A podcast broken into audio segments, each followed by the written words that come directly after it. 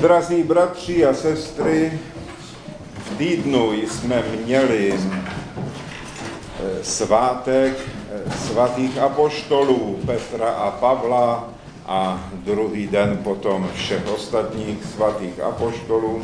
A já bych rád tuto neděli se ještě vrátil k tomuto svátku, protože je natolik významný, že vzhledem k tomu, že se nemohli všichni zúčastnit, bylo to ve všední den, tak je potřeba o tomto tématu hovořit. Ostatně to významnost toho svátku a památky svatých apoštolů dává církev najevo i tím, že před tímto svátkem je půst.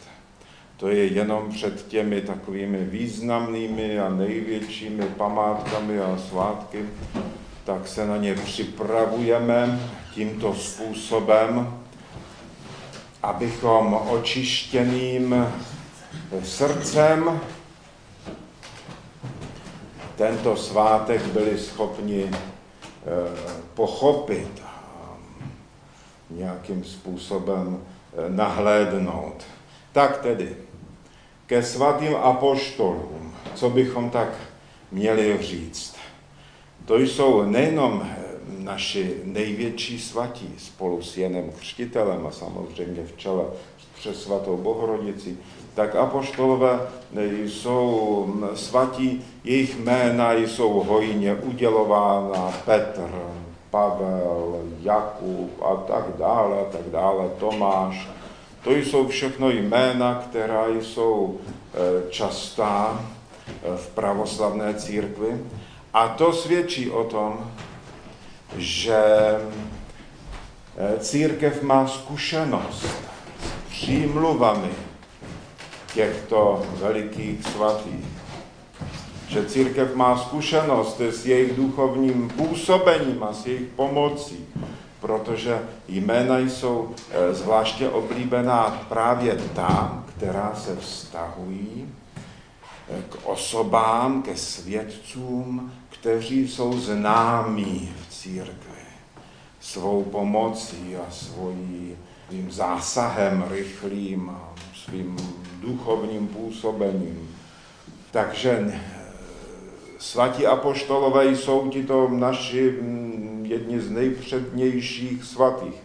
Ale to není všechno. Když mluvíme o svatých apoštolech, tak nejenom vzpomínáme památku významných svatých, takových ostatně máme celou řadu, svatý Mikuláš, svatý Jiří a tak dále, Ale je tady ještě něco víc. Tak za prvé, svatí apoštolové byli naučeni samotným Ježíšem Kristem. Byli naučeni pravdám o Bohu. Byli naučeni, dneska bychom řekli, pravoslavné víře. Byli vyučeni a posláni do světa tuto víru hlásat a šířit.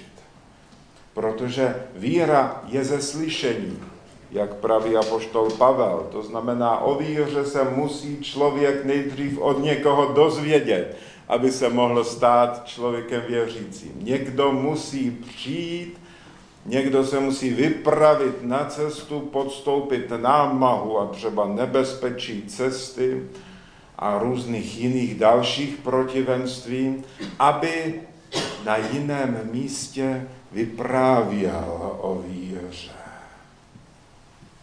Bez toho to nejde. K nám sem na Moravu přišli svatí, proto jim také říkáme apoštolům rovním, Cyril a Metoděj, apoštolové Slovanů. Zase museli vyjít z Konstantinopole, vypravit se na cestu a podstoupit všechna ta protivenství. Cestování bylo tenkrát nebezpečné, to nebylo tak jako dneska, že sedneme do auta, otočíme klíčkem a už jedeme někde po dálnici a za chvilku jsme 100 kilometrů daleko, nebo co dím ještě 200, 300 kilometrů se takhle dá dojet velmi rychle.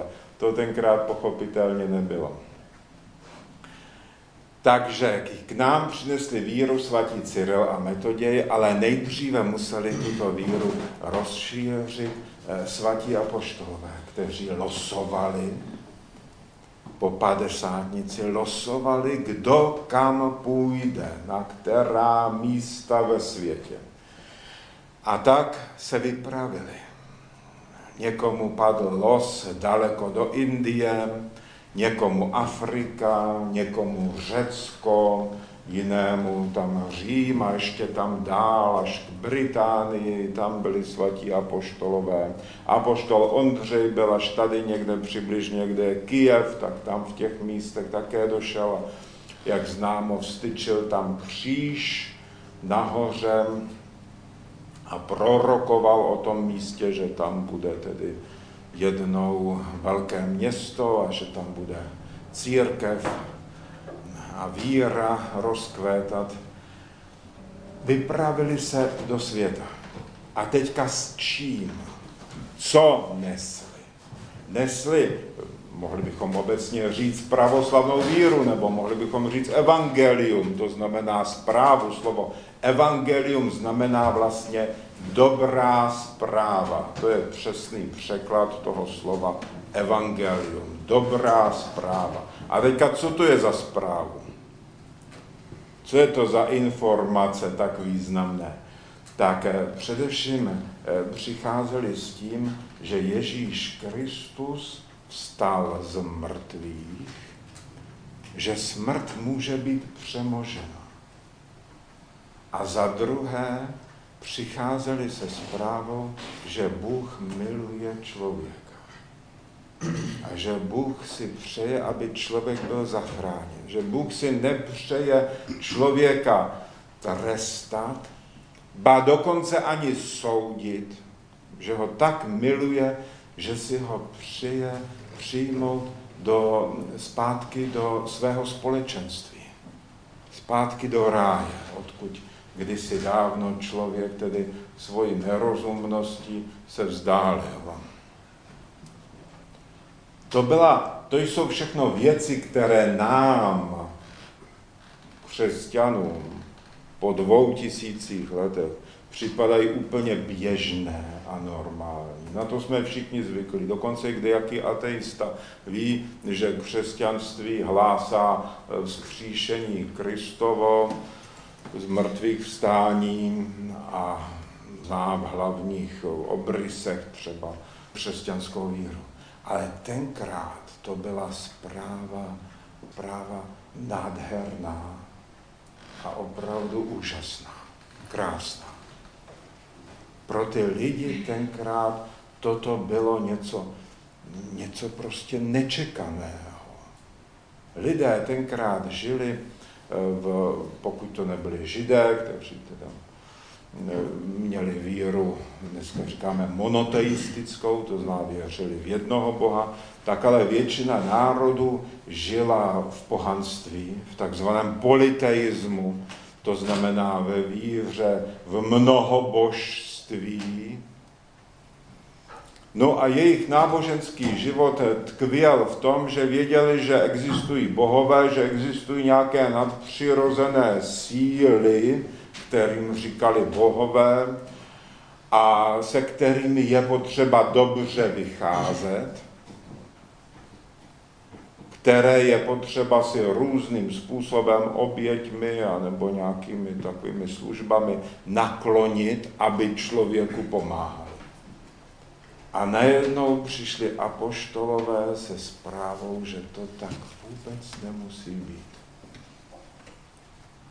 Že tito bohové, že jsou ve skutečnosti bezvýznamní, že je jeden Bůh, který je stvořitelem nebe i země a že tento jeden Bůh člověka miluje.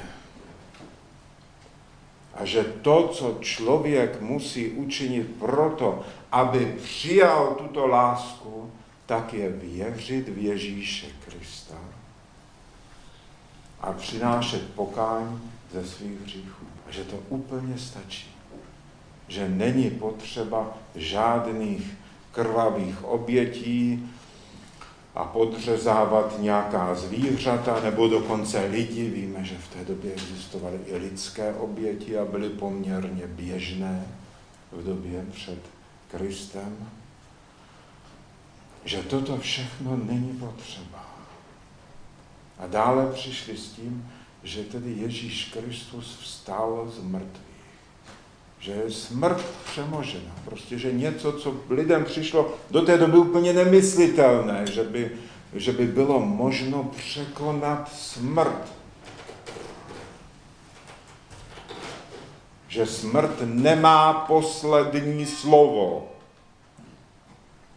Ale že jako Ježíš Kristus byl vzkříšen, takže takovýmto způsobem jsme voláni ke vzkříšení i my, že nám prostě, že Kristus jde před náma a my jdeme za ním. On nám prokrestil cestu, dá se to tak říct.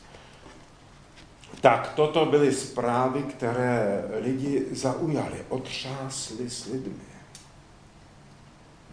A s těmito zprávami tedy chodili apoštolové po celém tehdejším světě. A lidé, když to slyšeli, ne všichni samozřejmě, ale mnozí lidé, když to slyšeli, tak tím byli zasaženi v srdci a zatoužili potom, aby to, co apoštolové hlásali, aby i já toho mohl být účasten. Aby se to vztahovalo i na mě. A takovým způsobem tedy se šířila církev Kristova po světě. To je dílo svatých apoštolů. Tak to je jedna věc. Druhá věc, kterou na svátek svatých apoštolů si připomínáme, je skutečnost, že jsme církev apoštolská. Všimněte si, máme to v symbolu víry, říkáme to při každé liturgii, věřím v jednu svatou obecnou a apoštolskou církev. Co to znamená apoštolská církev? Znamená založená na apoštolech. To znamená, že jako Pán Ježíš Kristus apoštoly vyučil ve víře a pověřil je, dal jim duchovní moc a pověření šířit tuto zprávu a konat svatou liturgii, křtít a prostě působit těmito duchovními silami, kterým dnes říkáme blahodať, blahodať svatého ducha. A nikdo si to nemůže toto vzít jaksi sám, to prostě musí člověk dostat, k tomu musí být pověřen. Apoštolové byli pověřeni samotným Ježíšem Kristem, který jim tuto moc odevzdal, předal. O tom čteme v Evangeliu, jak třeba na ně dechl a řekl, přijměte Ducha Svatého. Jindy poslal apoštoly a dal jim moc vyhánět démony, uzdravovat nemocné. Jindy zase apoštolům dal moc odpouštět hříchy. Řekl, cokoliv tady na zemi rozvážete, bude rozvázáno i na nebi. A cokoliv tady svážete, to je myšlenost pochopitelně, duchovně, metaforicky, tak je svázáno i na nebi. Tuto moc odpouštět hříchy, to znamená rozvazovat lidi, uvolňovat jim ta pouta, která na duši jsou a které jsou vytvořeny našimi hříchy a našimi vášněmi, tak tuto moc dal apoštolům a apoštolové to předávali dál.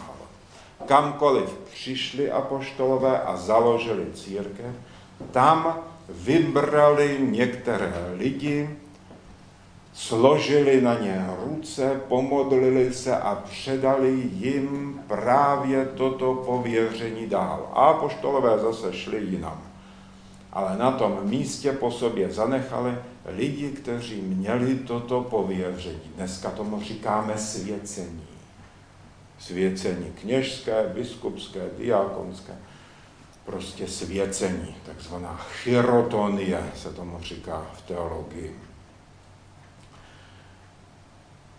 A ti, kteří na těch místech byli, tak když byli zase staří a bylo potřeba ustanovit jejich nástupce, tak zase vybrali si některé, složili na ně ruce a tu samou moc jim předali.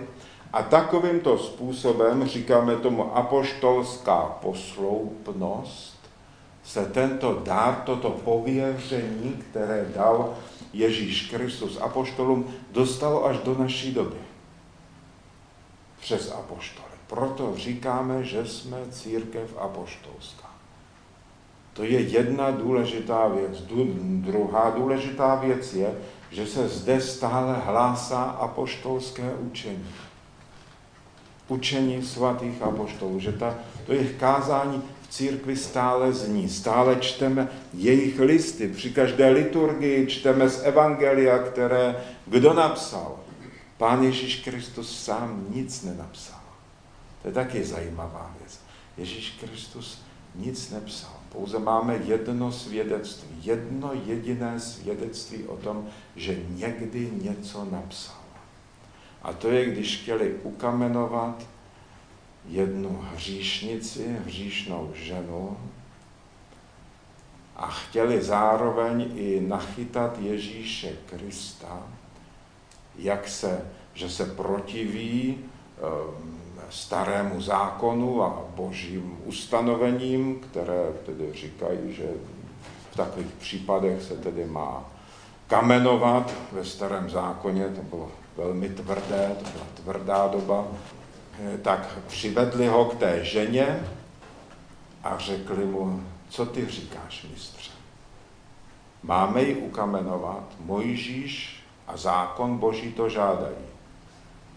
Ale zároveň viděli, že Ježíš Kristus hlásá všude, kudy chodí, hlásá, že milosrdenství je víc než zákon a že Bůh je milostivý. Tak se chystali tím způsobem, takhle nastražili na Pána Ježíše Krista past, lest a čekali, že ať se zachová jakkoliv, tak vlastně nějakým způsobem bude možné ho potom buď obvinit z toho, že nedodržuje Mojžíšův zákon, anebo ho obvinit z toho, že ta jeho slova o milosrdenství, že jsou pokrytectví. Pán Ježíš Kristus tenkrát se sehnul k zemi a začal prstem psát do prachu. To je jediné svědectví, kdy víme z písma i z tradice, že Pán Ježíš Kristus psal. Co psal, to víme také z tradice. Začal psát. U každého člověka zřejmě se vždycky podíval na nějakého toho člověka, co už držel ten kámen a co už se chystal začít házet na tu ženu, tak začal psát jeho hříchy, čeho on sám se ten člověk dopustil. Pak zřejmě pohlédnul na druhého toho člověka a zase začal psát jeho hříchy. Neřekl ani slovo, nikoho neobvinil, ale ti lidé, když to viděli a četli, tak pouštěli kameny z rukou a snažili se nenápadně se vytratit. A když Pán Ježíš Kristus dopsal, zvedl se, rozhlédl se, tak zjistil, že tam s tou ženou je sám. A zeptal se jí, nikdo z nich tě neodsoudil? A ona řekla, nikdo. Pán Ježíš Kristus řekl, ani já tě neodsuzuji. Jdi, ale už nehřeš. Takže, to jsme odbočili ohledně toho psaní. Všechno, co v církvi je napsáno, tak je napsáno svatými apoštoly. A jejich kázání a hlavně i to ústní, to, co přešlo do ústní tradice, tak toho se v církvi držíme doteďka. Víme totiž, že kromě písemné tradice existuje ještě ústní tradice, která nikdy nebyla zapsána. Nikde v písmu svatém není napsáno, že to, co je v Bibli, že tam je všechno. Ba naopak, apoštol Pavel třeba na jednom místě píše, dodržuj to, co je napsáno, to, co jsem ti napsal, i to, co jsem ti řekl. A z mnoha jiných míst ještě, které jsou, třeba konkrétně v listech svatých apoštolů, tak víme, že prostě že ne všechno se zapisovalo. Třeba veškerá tradice církevní, která se týká Matky Boží, přes svaté Bohorodice. Všechno to, co se dělo po narození Ježíše Krista, tak to se nezapisovalo. Z úcty k přesvaté Bohorodici. Tuším, že to byl až svatý Basel Veliký někdy ve 4. století, tak říkal, tak to zmiňuje. Ten o tom píše, že se v církvi toto předávalo pouze ústně a mluvilo se vždy velmi opatrně o tajemství přesvaté Bohorodice. Takže toto všechno, co apoštolové ať už zapsali, ať už předali církvi listem, či ústy, tak v pravoslavné církvi žije a hlásá se doteďka. Proto jsme církví svatých apoštolů. Proto o sobě říkáme, že jsme apoštolská církev. A každý, kdo chce být apoštolskou církví, každý jiný, kdo tvrdí o sobě, že je také apoštolskou církví, tak mu říkáme, tak to dokaž.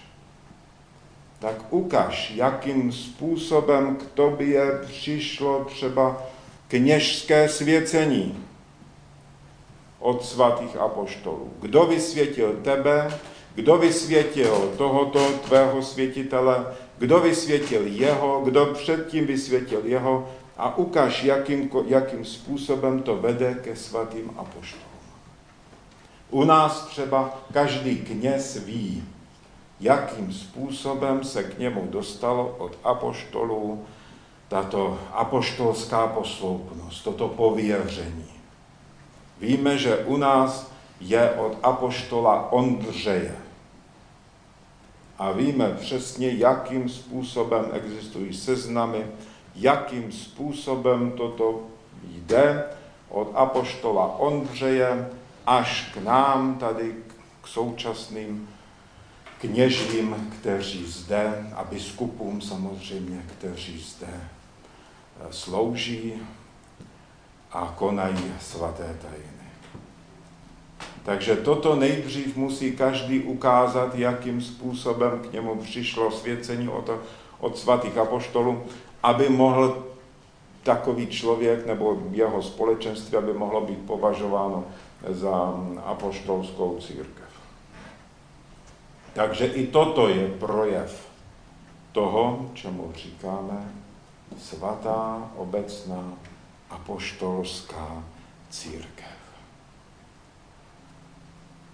No, boží prozřetelností stalo se, že i v dnešní době povstala osobnost, která je takovým apoštolem nové doby, nebo apoštolem, která je prostě mluví jazykem pro dnešní dobu. Máme člověka v církvi, který je skutečně, dalo by se tak říci, novým apoštolem. Víme, že v pravoslavné tradici a církvi, v životě pravoslavné církve, existuje tradice starců. To jsou lidé svatého života, ve kterých zvláštním způsobem působí blahodať a dává jim schopnosti vést lidi, nejenom mnichy v monastýrech, ale obecně vést lidi. A existuje jedna osobnost, která shodou okolností má svátek zrovna na den svatých apoštolů. A to je Paisij, starec Paisij, svatohorec. Shodou okolností zemřel tak, že jeho památka je právě na den svatých apoštolů Petra a Pavla. Jakoby tím se něco říkalo. Jakoby tím boží prozřetelnost říkala, že on je takovým apoštolem nebo takovým tlumočníkem apoštolů, možná bychom řekli, pro dnešní dobu.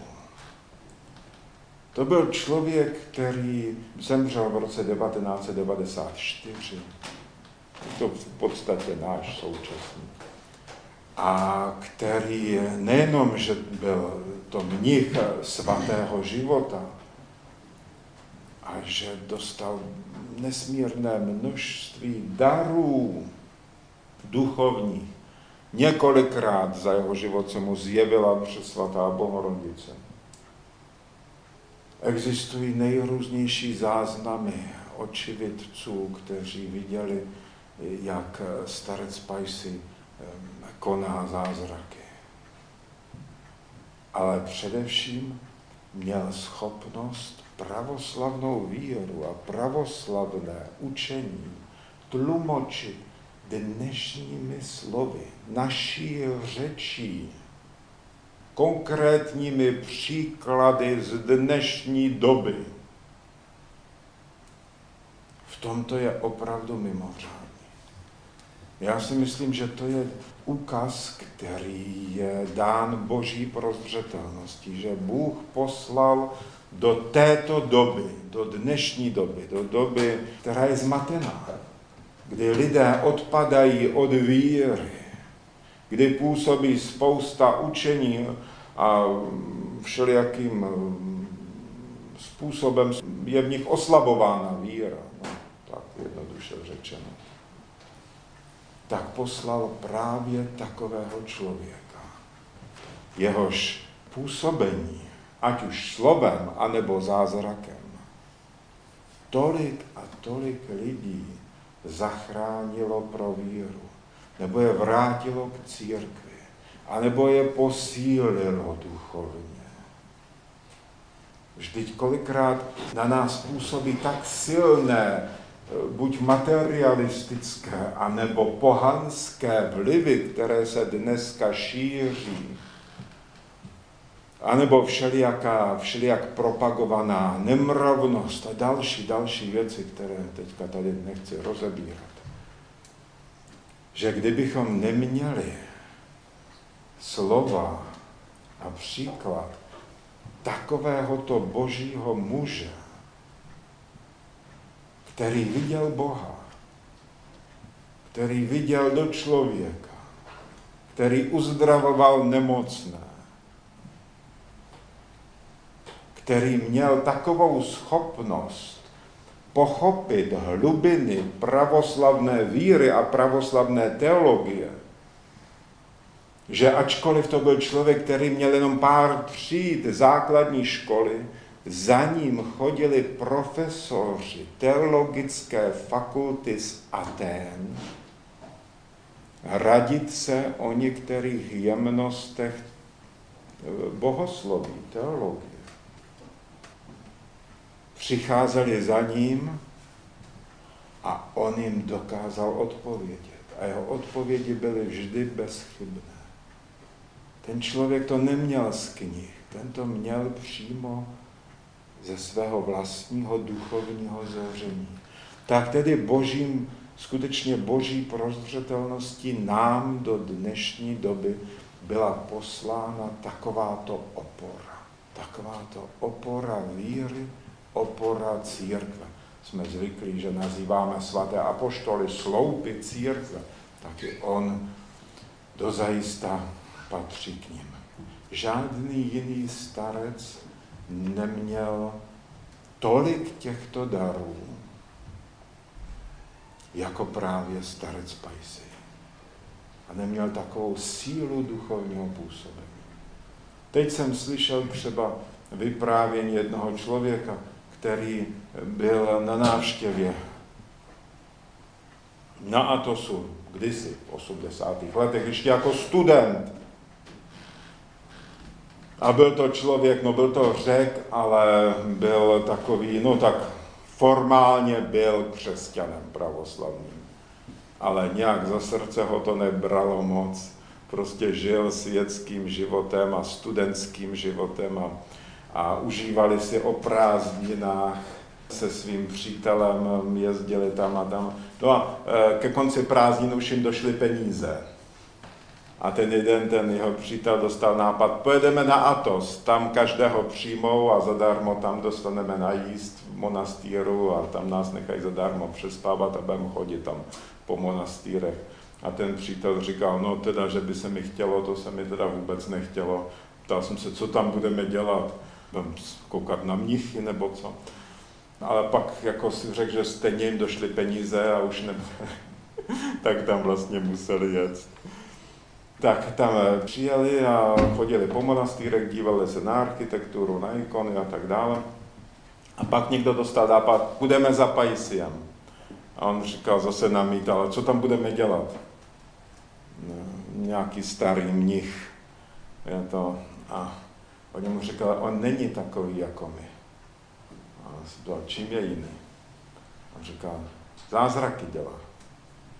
Tak toho začalo zajímat, tak se tedy vypravili tam a když tam přišli k té kalivě, tak starec Paisij zrovna opravoval střechu. Ptal se ho, chlapče, co chceš? A on říkal, chci vidět starce Paisije. A on mu řekl, spadlo mi kladivo. Tak se sehnul. Podávám mu kladivo a když tam pohlédnul na starce Paisije, tak viděl z jeho tváře a očí vycházet oslepující světlo. Zář. Říkal, nikdy jsem nic takového neviděl.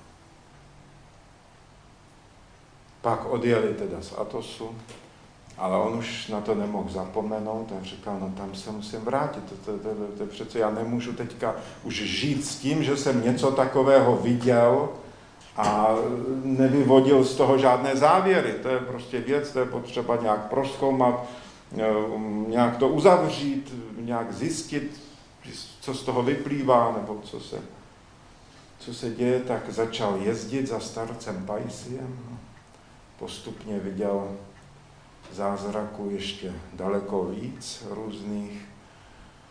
A takovýmto způsobem ho starec Paisij přivedl tohoto člověka, který víceméně odpadal od víry a od církve, tak ho přivedl k duchovnímu životu, i když ten člověk se potom nestal mnichem, normálně založil rodinu a je to světský křesťan. Ale takovýmto způsobem působil starec Paisij na lidi, ať už slovem, nebo zázrakem, nebo nějakým úkazem. Vzpomínám si, že když jsme byli za starcem Paisijem, tak třeba úplně obvyklé a normální tam bylo, že uvítal lidi, kteří za ním přišli, které nikdy v životě neviděl předtím a nemohl vidět. Tak je uvítal tím, že říkal jejich jméno. Že jim řekl, buď zdrav, Jene, vítám tě, Petře, co si přeješ, Jakube. A byli to lidi, které nikdy nemohl vidět. A tak dále. O starci Paisovi tady hovoříme často. Tak to dneska už nebudeme rozvíjet. Jen jsem chtěl říci, že je to takový další rozměr toho, když říkáme, že jsme apoštolská církev. Že prostě Bůh si může povolat ještě další apoštoly. A že si povolal nového apoštola pro naši dobu. Člověka, který mluví naším jazykem a který používá takové příměry, jako je vysílačka, radiostanice, automobil, kosmonaut a já nevím, letadlo a prostě takovéto věci z naší doby, které všichni známe, tak on je používal ve svých příkladech, když mluvil o duchovních věcech. Když mluvil o tom, že kosmonauti třeba k tomu, aby se dostali na nebe, tak spotřebují spousty paliva, je to drahé a za chvilku se musí vrátit. Oni jsou astronauti. A říkal, my, křesťané, jsme rájonauti, od slova ráj a ta příplonka nautus. Rájonauti. A k tomu, abychom se dostali nahoru, nepotřebujeme tuny kapalného vodíku a kyslíku, ale stačí nám kousek sucharu. Myslel tím půst. A říkal, blažení ti, kdo ve svém životě dokážou vylétnout nad orbitu, nad naší zemi a pohybují se už tady za svého života, už se pohybují v nadsvětských prostorech. Tak, moji milí, to jsme zmínili památku svatých apoštolů, tak, jak jsme ji měli teďka ve čtvrtek a jak je to tedy památka, která je vzácná, milá naší církvi, všem pravoslavným křesťanům.